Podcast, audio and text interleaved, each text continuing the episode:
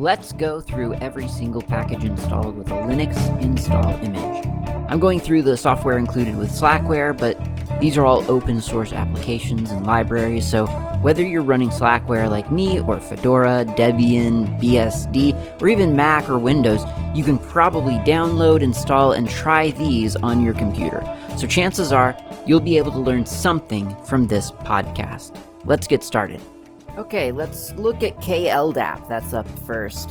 KLDAP is the, as you could probably guess, it's the header files and the library files, probably, that are required or that help developers access LDAP information through the KDE framework. If you don't know what LDAP is, that doesn't mean anything to you. So, LDAP is the lightweight directory something protocol. I don't actually remember what what what's it stand for. LDAP, uh, LDAP, RFC 4510 says that it is the lightweight directory access protocol. I knew that. Uh, lightweight directory access protocol, and that is de- defined in the R- in RFC 4510. So ietf.org slash RFC slash RFC 4510.html takes you right there. You can read up all about LDAP. Um, it's quite the read, though, so have fun with that. Um, a little bit more realistically, let me just describe what a directory is. That seems simple enough, right? Well, kind of. So, directories, we often, you know, if you're into Linux, I guess, you, you may find yourself conflating the concept of a directory and a, a folder. And that's a reasonable thing to to do because a lot of times on Linux, people call folders a directory. I don't know why, I don't remember when my head crossed over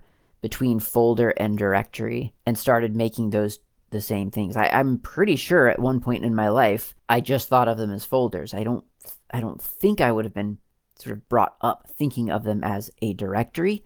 Maybe I did, I don't know. But the, the weird thing is, you'd think that if I didn't know the term directory for folders, I would remember the moment when I realized, oh, a folder and a directory are the same thing in this context. Well, in LDAP, they are not really the same thing, except they are insofar as folders on computers don't exist, right? That's a really important concept to, to internalize. And it's difficult because we, it just makes sense. It makes a lot of sense to think of these directories, these folders, as as little containers where you put your files but that's just not how that's not how computers organize data at least not not today not yet not not in reality. That just doesn't that doesn't make sense for the way computers allocate memory and storage space. And so what ends up happening is that files get allocated to a specific spot on a hard drive and then you sort of like you tag them as oh yeah by the way wink wink nudge nudge you're in this folder. So in that sense if if a folder if we think of a folder as a list of things that are in it then that that is a directory because a directory as I've been trying to get to for way too long now, is essentially an index, or you might even think of it as a, as a kind of a a low a low write like you do not write to it often and a, an often read a rarely written to but often read index or database because it contains a bunch of information that contains a bunch of information. Um, and so that's that's what a directory is. So if you think of like a phone directory you might have one in your town you might in your city you might have a phone directory. You might not. They do tend to exist still um, at least in like the form of yellow pages, if nothing else, which is a directory of phone numbers to places that exist in your town. So that's a, a directory. So lightweight directory access protocol is a, a streamlined, a, an, an efficient, a lightweight specification for how y- you might access common information over a network. And LDAP uses just this good old standard TCP IP protocol. So it's it, it doesn't need a whole bunch of layers underneath it. It it is um it, it's highly it, you know, it's designed to be highly efficient, such that when you are, for instance, typing in a email address at your workplace. One of the, ideally, the first place that your email client searches for an auto completion is LDAP. That way you have access, instant access, near instant access to all the contact information registered in the directory of your workplace. And that directory, again, that's LDAP configuring LDAP is is not for the faint-hearted. I mean, it is it's a big job. There's a lot of infrastructure around it. So I don't know if I would personally consider the sort of the experience of LDAP of configuring LDAP and making it function is necessarily lightweight personally. There's a lot of setup there.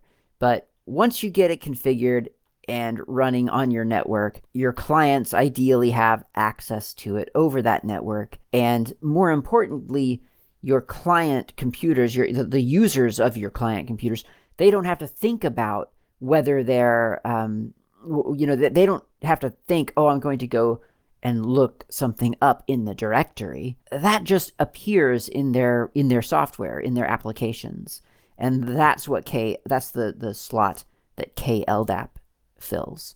Because with KLDAP, when you open up Kmail and start typing in an email, you're not thinking, oh, I need to look up my coworker's email address. It's just right there. How did it get there? How does how does Kmail know that this person whom I've never emailed before at this company exists? Well, the way that Kmail knows is because someone used KLDAP to enable Kmail to search L to search through the, the directory through the LDAP instance of of that network for the information.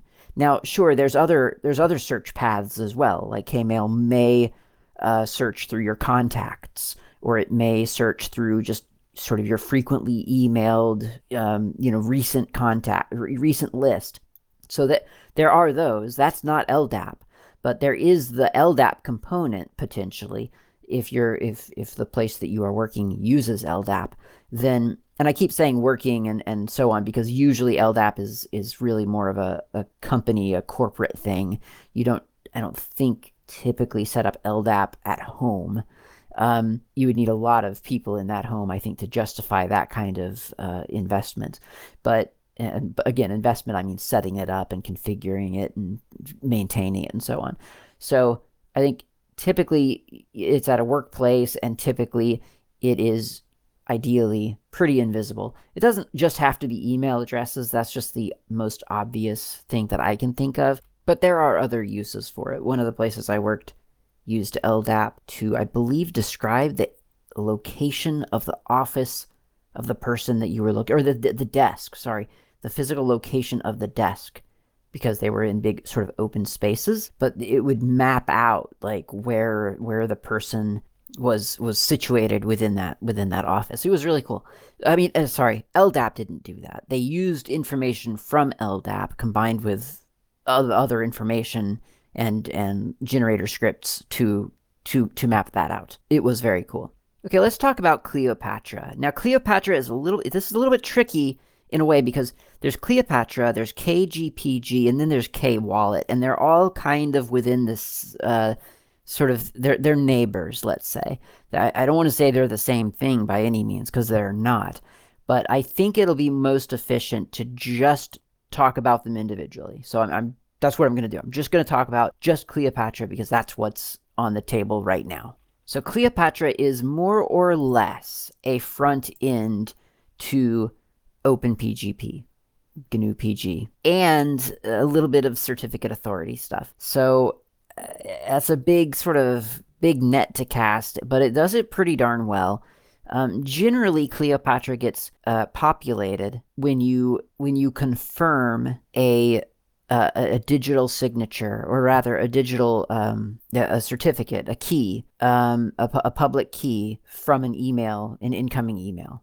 So if you get an email from someone and they've they've signed the email maybe and they've included their their um their their GPG key or their open PGB key, PGP key, then if you accept that key, uh, then it gets sort of imported into Kleopatra, or or or it gets acknowledged by Kleopatra. Let's put it that way. Kleopatra includes within its domain, and it it, it specifically calls its little um, its little domain a key box. And a key box is somewhat akin to a key chain in OpenGPG or OpenPGP. Uh, a key chain is a it's a digital construct. It is a little database that contains your private key, your public key, and then the public keys of other people who you want to correspond with. And you can create that keychain yourself. Uh, usually you do that with the GNU PG command, GPG, GPG2. That's the command name, GPG2.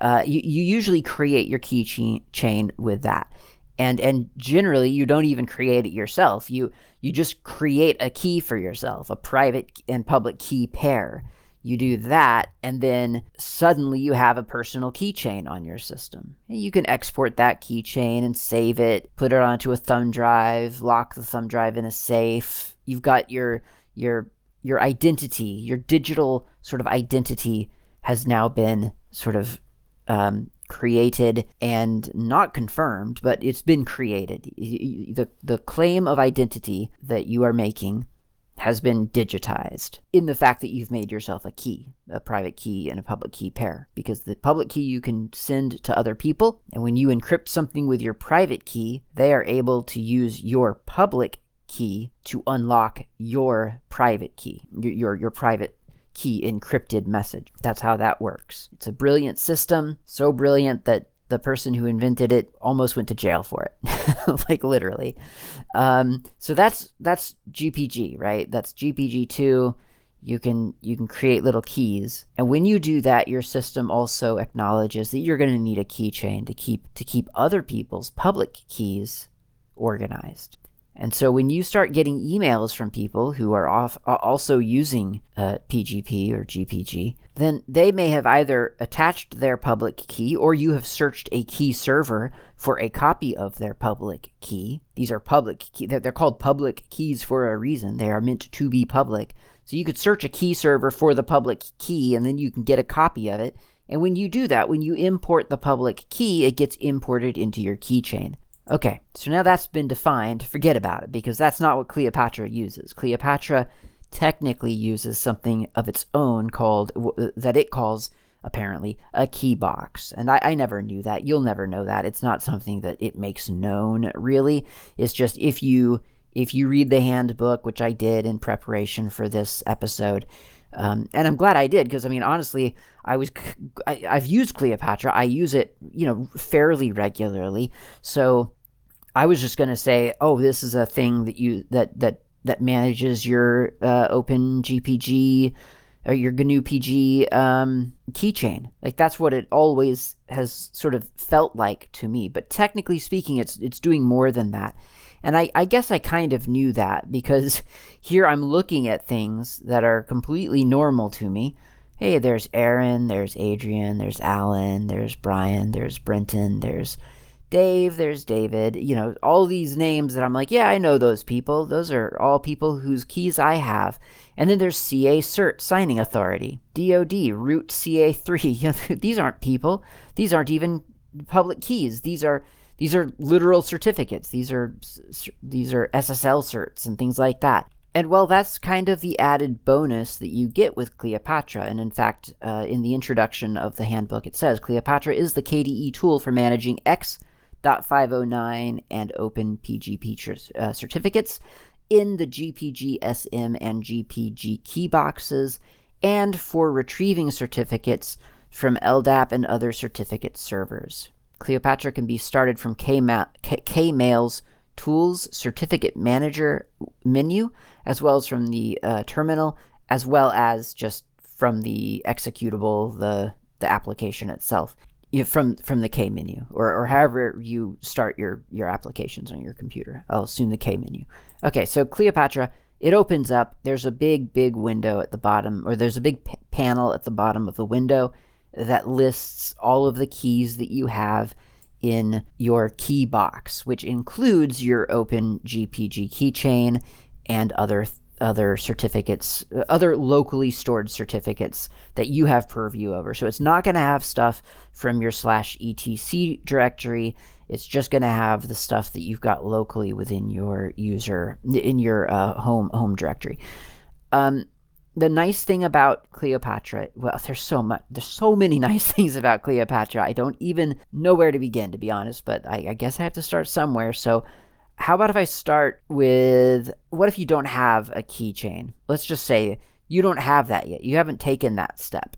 Well, you you could do it from the terminal, and you could do like GPG to dash dash help and then read the read the little help menu. This is a very reasonable application. I I, I like the GPG2 interface a lot more than I like the the other GPG, just GPG that command.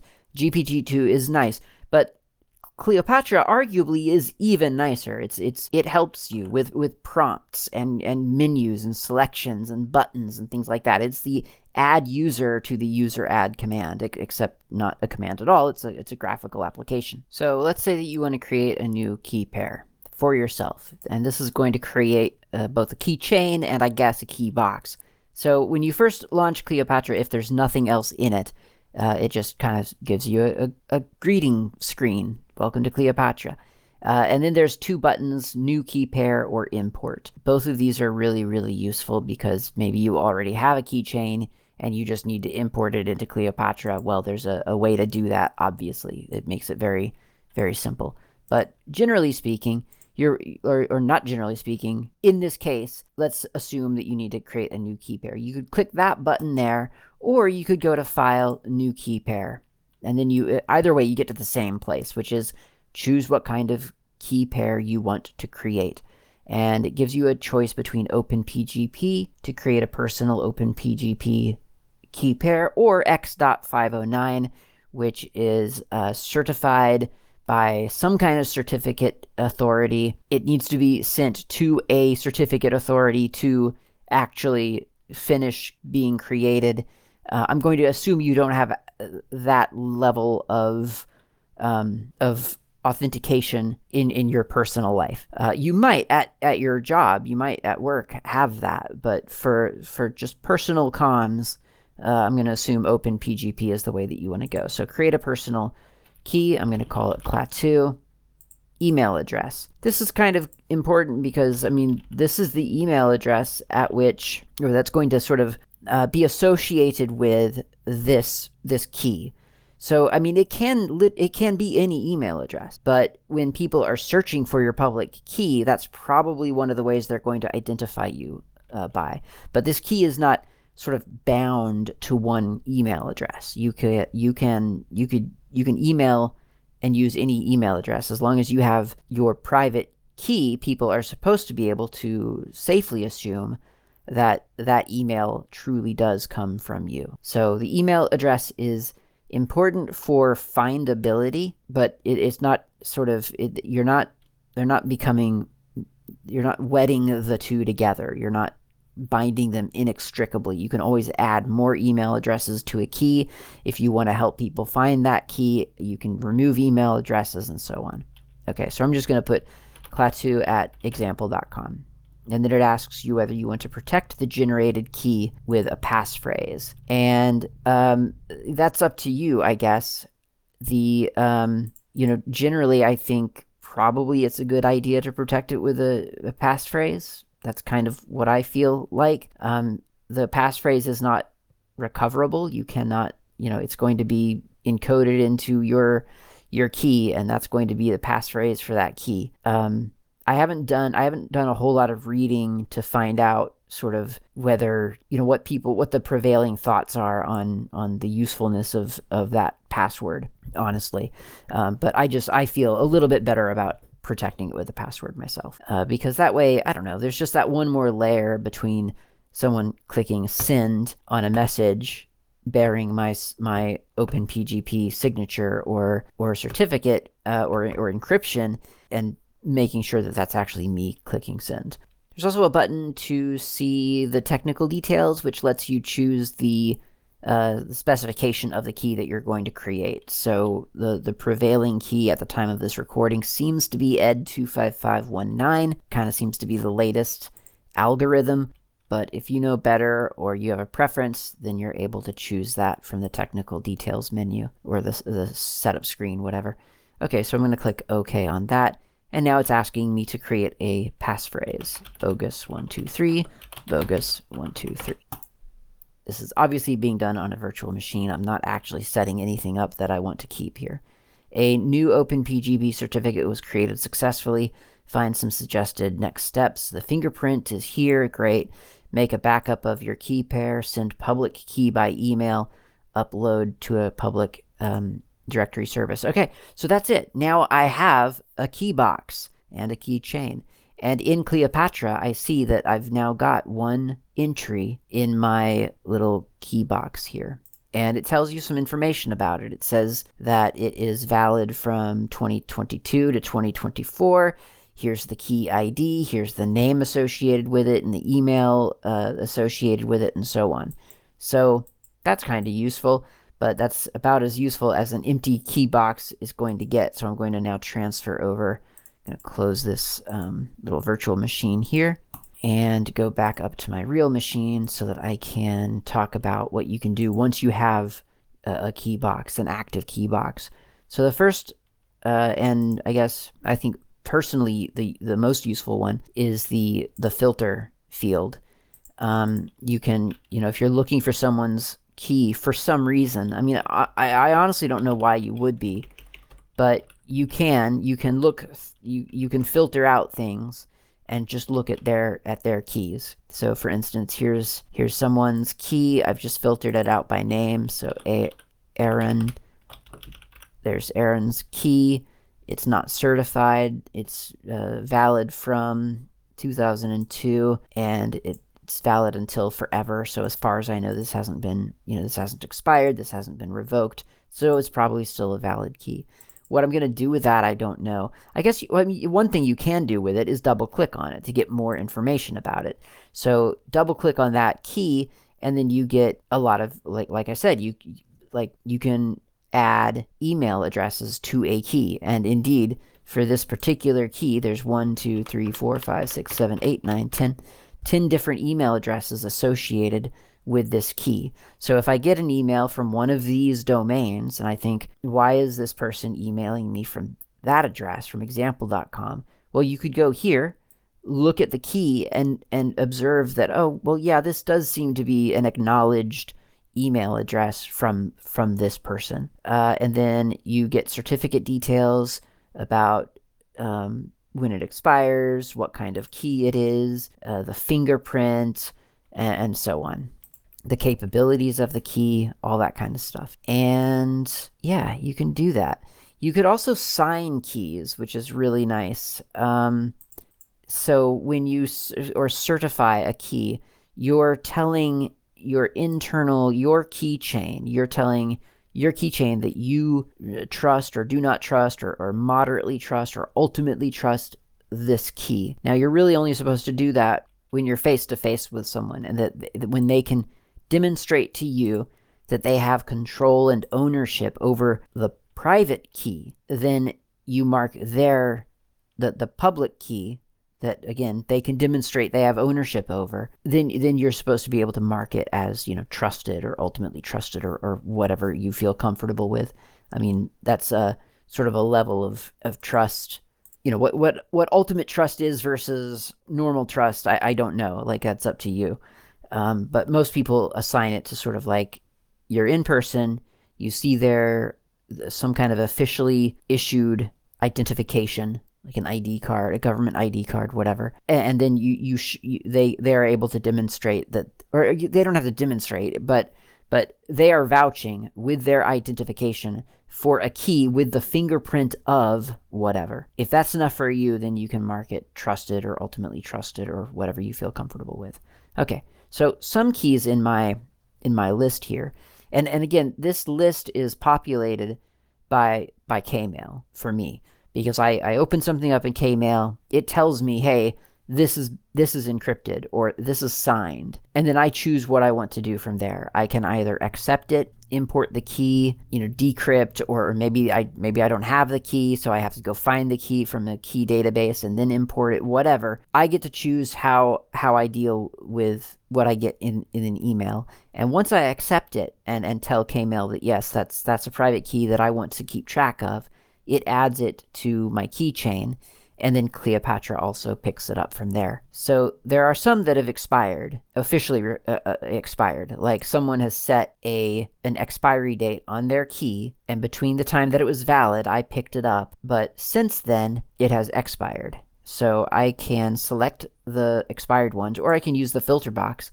And there's a little drop down menu next to the filter box. I can select just just the expired one. So now I've got a bunch of red, colored red um, keys here in my list, and I can right click on one of them and uh, choose delete. It confirms that I really want to delete that, and there it's gone. And I can keep doing that probably, honestly, indiscriminately. Like, I can't think of a good reason to keep an expired key, really? So I'm just going to actually delete all of them right now. There, done. Thank you, dear listener, for inspiring me to keep my uh, keep my OpenGPG keychain a little bit tidier. There's other stuff too. You can do things like you can sign or encrypt a file that you want to send to a person in this list by selecting their their public key. Oh, here's a revoked one. I could delete that as well. You can select their their key and then click sign encrypt and then it asks you to select one or more files to sign and or encrypt. So you can select a file and then it encrypts that file such that the person who owns the other pair of this public key will be able to decrypt it.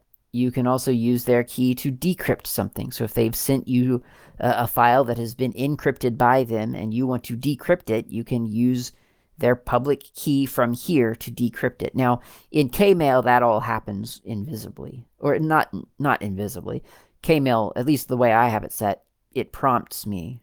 It, it, it alerts me, hey, this has been encrypted. Would you like to decrypt it? I say yes, and then it decrypts it.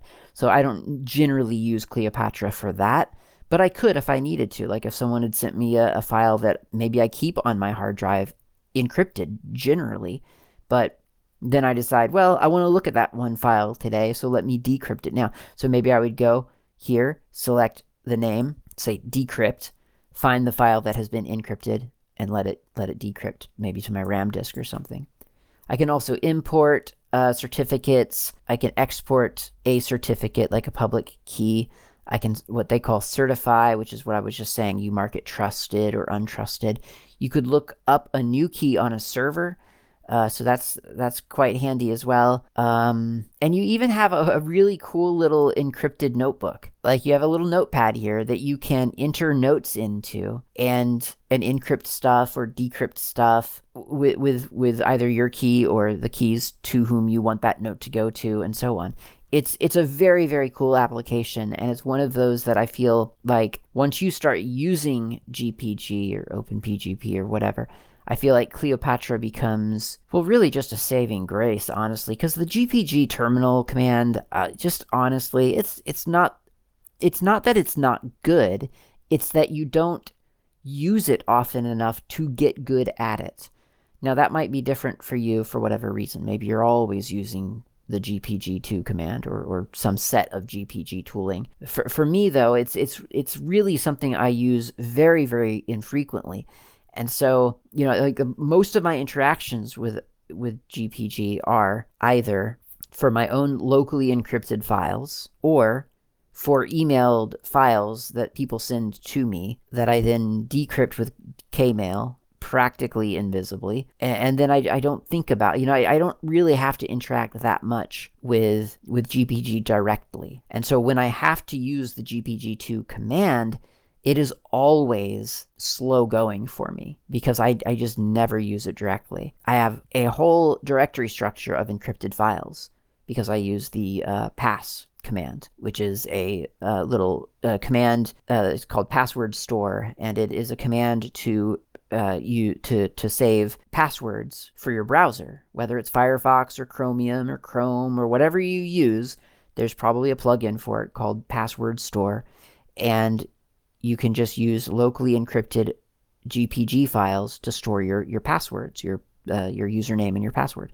So it's really a really a useful thing. But again, that's not something that I actually interact with directly. I use it through a browser, which calls the Open PGP, uh, GNU PG, whatever it's called, stuff in the background. And so I'm not actually doing that. So local files, I have like probably literally hundreds of locally encrypted GPG stuff, but I don't interact with it directly. I've got Kleopatra that I can use to look at my keychain so I don't have to fiddle with GPG2. It's just, it is a really, really nice application. And I think that it single handedly makes GNU PG, OpenPGP, I think it makes it so much more approachable. Honest. That's my feeling. So if you have been resisting the the pull towards encrypted communications, check out Kleopatra. Honest. You should check it out. It is easy to get started. You just create one new key pair for yourself, and then you've got everything you need. You've got your key pair, you've got your key chain, and Kmail makes it really easy to encrypt or just digitally sign stuff. The, the difference there being digitally signed just says, yes, this was by the, this is sent from this person. Look, here's a copy of their of their uh, of of their key information, whereas encrypting jumbles all the information and it cannot be unjumbled uh, unless that person has a copy of your public key. How do they get your public key? Well, you follow Kleopatra's advice and you upload your key, your public key, to a key server, and Kleopatra can help you with that as well. So it is just it is it is the it is the application, honestly. It is the application that makes GPG really usable. And it's not that complex. Like it, it, it I'm not saying it makes anything perfect. Uh, I, I don't mean that because I, I'm not convinced that this, that any of this as is as simple as it needs to be. And I believe that if it was as simple as it needed to be, then it would be widely adopted because it would just be a thing that we all did. We wouldn't even have to think about it. So there's still something, there's a gap that needs to be bridged. I don't think Kleopatra is the bridge. I don't think OpenGPG is the bridge. I don't think, what was it, Keybase? I don't think that was the bridge. There's still some component missing here because we're not all using it right now. But if you want to start using it, start with Kleopatra. That's my advice to you. It's a great application if I haven't made that clear. Kleopatra, very cool. Try it out. Let's go get coffee. As I sit here sipping my fresh cup of coffee, I have to admit I've been playing Klickety. Now that's conveniently the next application on the list, so it's it's convenient that I am playing it. But before I, I talk about it, I wanna wanna mention a book by a former listener. um, so this uh, this very nice individual, V Subhash, has emailed me and and told me that they used to listen to my podcast, kind of fell off for a while, which is fine, by the way. Uh, I think podcasts are a little bit like, well, honestly, like people, at least people like, I think this is how people view the world. I I think there's an aspect to relationships where you meet someone, they're perfect in your life at a certain time, and then you kind of drift apart because of of reasons. You you have different jobs, you you go in different directions, physical directions, whatever. That's just you know you you kind of you you come together for a little while, and then you part ways, and it's nice. That's how podcasts are sometimes. You know, you start listening to something, it's like your best companion on the way to work every day, and then you get a different job different different route to work, different habits, and you never think about that podcast again. I think there's beauty to that. So it's okay that V has stopped uh, listening to my podcast. That's perfectly fine. Nevertheless, though, interestingly, V thought to email me when uh, they recently published a book called FFmpeg Quick Hacks on Apress. No, I'm sorry. It's called Quick Start Guide to FFmpeg uh, on Apress. It is a rewritten version of a, a of a book that I think V Subhash had self-published, FFmpeg Quick Hacks. So it's called uh, on Apress. It's called Quick Start Guide to FFmpeg. So hunt that book down because it's got a lot of cool uh, information in it about FFmpeg, like verifiably cool. And you know, FFmpeg can be tricky. It really can be. I mean, you can do amazing things with it, but sometimes those command, I mean, a command can sometimes feel and almost act like a whole script. And it's just one command. So it can be it can be tricky and I think the more that you I mean, certainly if you if you're curious about using FFmpeg, I think the more sort of quick hacks or getting started guides that you read, the better because there's just so much in it and you really kind of have to learn uh, i don't even know if it's about learning half the time it's, it's sometimes it's just show me how to do the thing. And and this book ha- is is loaded with cool tricks. So check that out. It's on apress it is called quick start guide to ffmpeg by v. Subhash. And i'm sorry v. Subhash if you do listen now i'm sorry if i mispronounced your name but that was that was a really cool moment to hear back from a listener who had who'd gone away, but and nevertheless thought to contact me later to say sort of like thank you. Uh, in fact, V. Subhash says, I should also say that I was inspired by you, uh, you in this context being Klaatu, uh, you to change fully to Linux and to try to do everything with open source. I write, illustrate, design, format, and build all my books, PDF and ebook, using only free and open source software. So that's really, really cool. Okay, so let's see what's what's Klickety all about. Klickety is like that other game.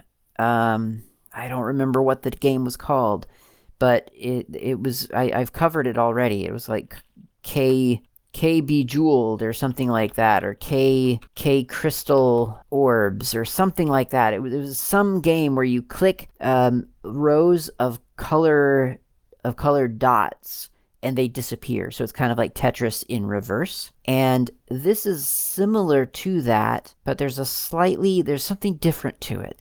And the, the, the goal of is that you want to reduce your board, your playing board, to, I guess, nothing. And you do that by clicking sort of conglomerates of, of similarly colored regions. And the, the thing is, the trick about it is that regions can merge when you click away something. So for instance, let's say I've got a region, a yellow region and a yellow region, but they're separated by a couple of blobs of green. Well, now if I click that green region, it disappears and every, uh, you know, all the stuff on top of it falls down a level, thereby causing the two yellow regions that was formerly separated by the green to merge. So now I can click this new single yellow region and get rid of that. Well, now that's caused a blue region that was formerly two separate regions to merge. I could click that blue region, but uh, there's a, there's some blue below it still. So I could maybe instead merge those, merge that, and then maybe merge that even more and then click the blue region away. Or maybe that wasn't the right move. Maybe I should have ignored the blue region and clicked something else to merge something something greater. Um, you cannot click single sort of blobs, like a single block. You cannot click that. It has to be, I think, two, yeah, two or greater. And again, the more you the, the more you merge together, the better chance you have of of getting rid of more um, sort of floor space in, in your in your little playing board. It's trickier than it seems, but it's also um, you know it's it's it's got that sort of mobile game feel to it. So it's not what I would think of as like a super stressful game. It's like it's one of those where you just get to click and idly sort of click things away and change the board a little bit. And then at some point, you run out of things to remove. At some point, you've taken away everything that you can, you get scored, and that game is over. And that time I did pretty good. I only had 13 pieces left, apparently, out of 160. Now I'm playing on easy mode. There are several different modes that you can play on, from very easy to easy to medium to hard to custom. Custom being whatever you want it to be, uh, as defined in the uh, configure klickety menu. So if you go to, uh, what is it, settings, configure klickety, then under custom game, you can define how many, what the width of your game board is, the height of your game board, and the color count, the different kinds of color that you have. There's also, of course, different different themes Um, kind of disappointingly, there's not an Egyptian theme. It's too bad. Uh, and there are sounds and keyboard shortcuts and anything else. No, that's pretty much it. I mean, it's a really simple game. It's like it's it's it's a mobile game essentially, except it's on your computer, and you just click, you click, you click, you click, and I think there's an addiction, there's an addicting quality to that. You know, that's just kind of weirdly soothing sometimes to just you're just removing colored pieces from this board and you're just seeing how much you can get rid of. And of course the game keeps the the state of the board keeps changing. So you know you kind of feel like you're leveling up sometimes just because you're just because you've collapsed some things together that weren't that weren't contiguous before. I think there's a game design lesson to be learned there too you know like that amount of board state change is really really satisfying. Whereas in the in the game from last time uh, which was called KJumpingCube where you had these these dice an array of dice and you you kept flipping the dice over. And the the more you flipped a dice the more you know it, it, sort of like spread points around it but the thing that i was noticing on that game was that it was kind of disheartening when you thought, okay, 80% of the board belongs to my opponent. I've lost. Let's just get this over with so we can start a new game. But instead, it keeps drawing it out because then you regain another 20%. And then they regain 40, you know, and it just keeps going back and forth and back and forth. And it gets, I guess if he had regained 40 points, that would or 40%, that would have been because 80 minus 20, then 60 plus 40. Yeah, okay. Well, anyway, point is, that was not satisfying to me anyway. Uh, whereas this one, where it's it's the board keeps changing, sometimes in a satisfying way, sometimes oh I could have optimized that differently or whatever, but it keeps you really kind of intrigued and kind of wanting more, which is it's just an interesting difference between between that. Maybe I mean part of the part of the thing might be that there is no opponent here. It, it's a game that you're just playing against the clock, against the the gravity of the cubes. That's it. Whereas with KJumpingCube, you're yeah you are you're fighting for victory. So maybe there's a difference there. But um, that was a that I like Klickety a lot. Uh, that is a game that I could have seen. I I could see like something like that for like an open uh, like a game jam or something like that. I, I feel like that's a that's an attainable kind of game, and they're great, you know, because like that that's the like I keep saying that that's a mobile game to me that's what I think of when I think of a mobile game. A classic mobile game is just like, you know, you got your phone just kind of in one hand and you're on the bus or whatever, and you're just clicking the screen, clicking the screen, whiling away the time. Is it as productive as, I don't know, like a crossword or Sudoku or something like that? Probably not. But it, it certainly does satisfy the passage of time. And in certain situations, that's just what you want something really simple, but kind of tactile in a way and satisfying. So, klickety, check it out. It's fun. Speaking of mobile games and of games that I could see trying to re implement or implement in a game jam, the next one in the list is called KLines, or as it calls itself, Color Lines.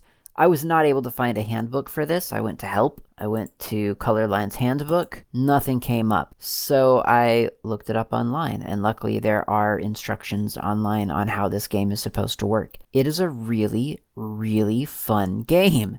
I, I didn't like it at first at all because I couldn't figure it out. But once I researched a little bit, I realized what I was doing wrong and and discovered that it's it's a really really fun game. So by default the Egyptian theme came up and I love the Egyptian theme normally, but for this particular game I found uh, gems or crystal or metal to be much much more useful. I thought the gems was was perfectly fine. Um, so it's it's a picture of chessboard, and uh, at the beginning, at the start of the, the game, you have maybe two gems on it, and you're supposed to move those gems in some position. Oh, three gems I have. So I've got two green gems and a purple gem. Well, I can't do anything with a single gem, so I'm gonna take the green and line it up with the other green one. Now, unfortunately, once you take a move, once you move a gem, and you can move it as far as you want across the board, it doesn't matter how many spaces. And that's a very satisfying feeling. Unfortunately, after you take an action, um, more gems are placed onto your board, apparently at random. I can't find the pattern. I think it's just randomly. So now you've got more gems on your board. All right, no, no problem. I can try to organize those a little bit. So I've got two yellow gems that have just appeared. So I'll put those next to each other. And then, of course, more gems get dumped onto my board. So I've got another yellow gem. So I can just line that up with my yellow gems. I've got a green gem, but the green gems that I had put together are no longer accessible. The top and the bottom of that row has been blocked off by a blue gem and a red gem that I can't really do a whole lot with. Well, actually, the blue gem I've, i could move over here. So, in other words, I'm moving these gemstones around this board pretty much sort of like almost arbitrarily. But the goal is to get them into rows of five. And when you achieve a row of five, it disappears. That whole row disappears, freeing up game game board space, which is really important, as you'll come to find out, because that game board just keeps filling up no matter what you do. And it's annoying because sometimes a thing that you're working on, that you're building, uh, fills up, and now you you can't you know you can't make that row disappear or or whatever. Uh, so yeah, it's it's a lot of fun, and and it gets tricky after a while because your gems can only move through through contiguous spaces. So if the computer can find a path from the square that you want to fr- from the square that your gem is to where you want that gem to be, then you can make that move. But if the computer can't find a valid path from here to there, then you can't get there.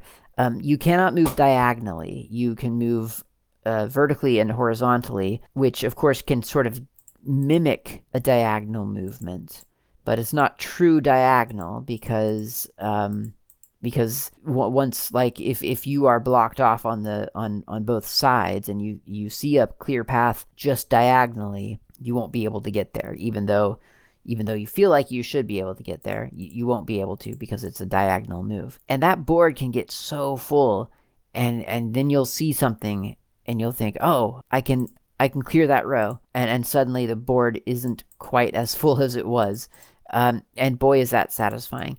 But but those gems, they just keep appearing. It's it's the worst.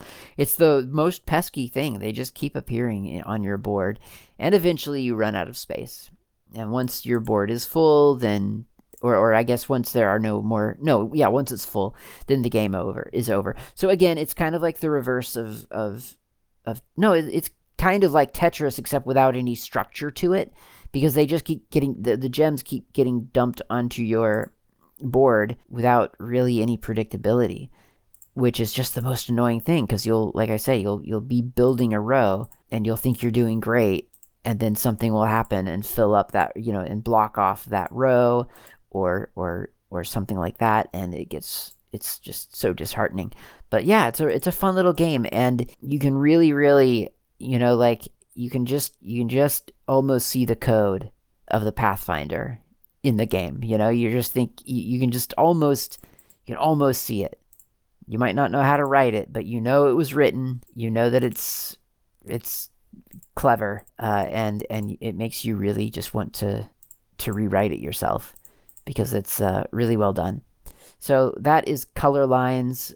Again, probably a really really great mobile game. Like it's surely something that um, is on it, it, must be on a phone platform already definitely that would be a contender for a converged application from kde that should definitely be on on all the mobile phones oh my gosh i have to stop playing these games. They're really fun. And that's i think that's that's evident in the fact that you just can't you kind of can't oh there's the handbook. It did pop up but it was on a different desktop and it didn't bring it to the front. Well that would have been useful several minutes ago. Finally, last but not least, is KMag. This is an accessibility application, really. And what it does, it's a little bit tricky when you first launch it because you, you don't exactly maybe understand what's going on, but it, it puts a little viewport in the middle of your screen, or at least that's where it appears for me. And it's tracking your mouse cursor, but confusingly, it also shows your mouse cursor in the magnifying uh, window. So it it almost looks like it has grabbed hold of your mouse and stuck it to the middle of, the, of this window. But actually that's just that's a copy of your mouse and your actual mouse is traveling around the screen as as as usual. But you're seeing the the portion of the screen that you're you're dragging your mouse across in this window at some magnification level. By default, it seems to be one, uh, sort of doubling it, but you could you can make it even even bigger, one to three, one to four, one to five, one to six, all the way up to one to twenty. So you can get down to like just the very very very precise pixel level, like where you can see the pixels. Like it's it's very very it can be very magnified if you want it to be. And you can make this window quite large. So you could have, for instance, I don't know, you could have like half your screen be magnified and then the other half be be not magnified, something like that. Or you could put this on a separate monitor, maybe. You could do that. So uh, th- this seems really useful to me for, I mean, for a very practical purpose of, well, my vision isn't as good as it needs to be to see you know, the, the size of this interface. Let me blow it up in KMag to get a closer look.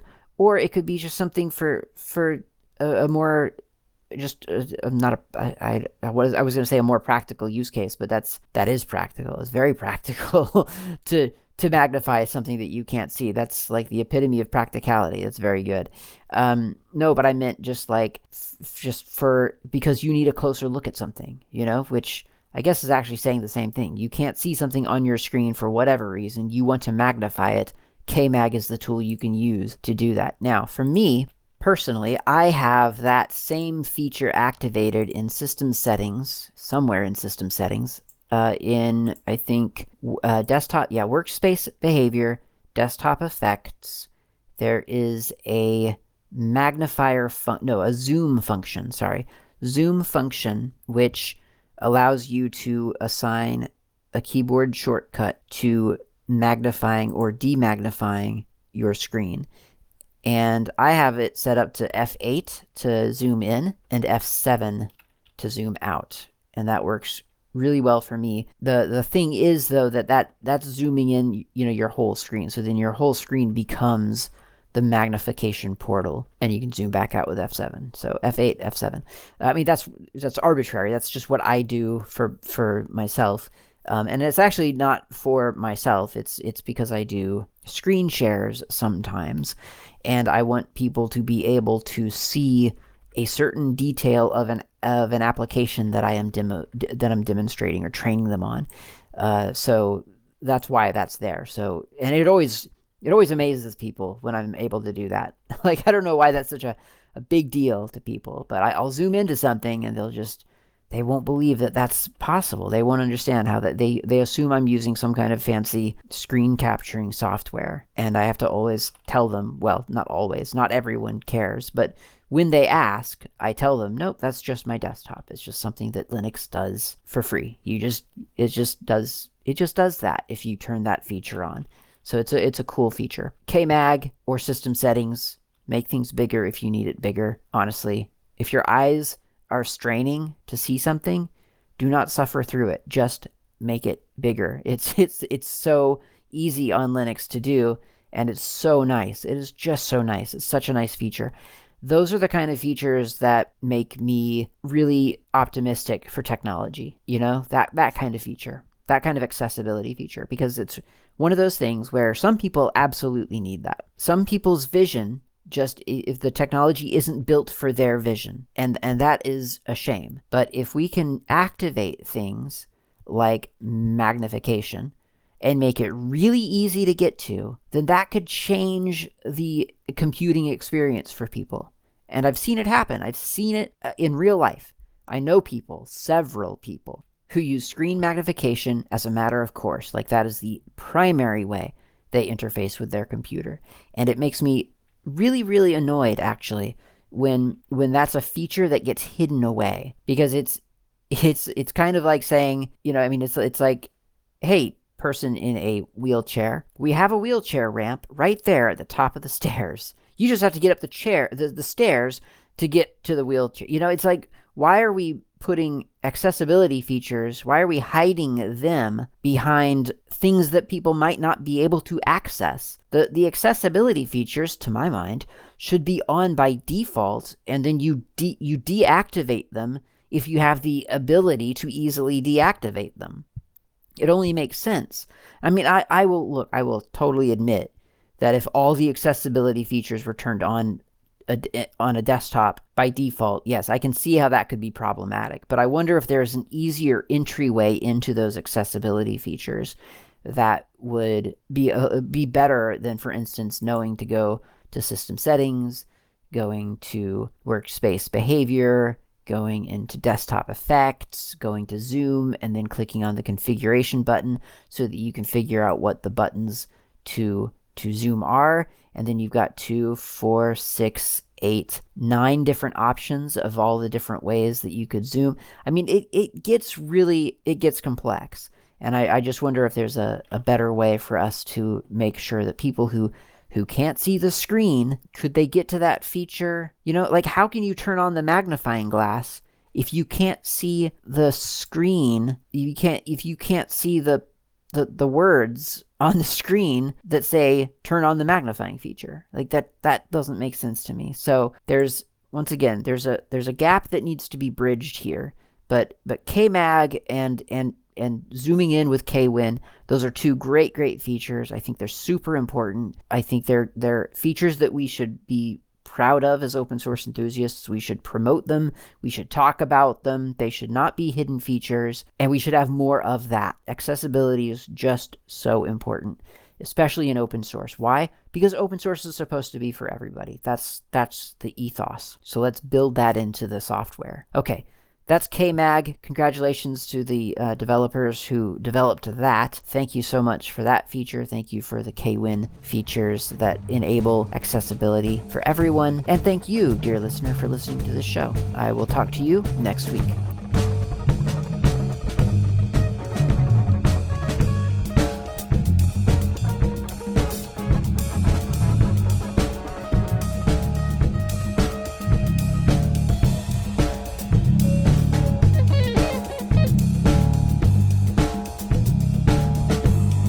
Thanks for listening. My name's Klaatu. You can reach me anytime over email with feedback or comments, tips, or just to say hi. My email address is klaatu at slackermedia.info. You can also reach me on the Mastodon network, not Klaatu, at mastodon.xyz. The show's intro and outro music is by Fat Chance Lester. You can find their music on bandcamp.com or on GNUWorldOrder.info. In the archive, you'll find a music directory containing the album from which this music has been extracted.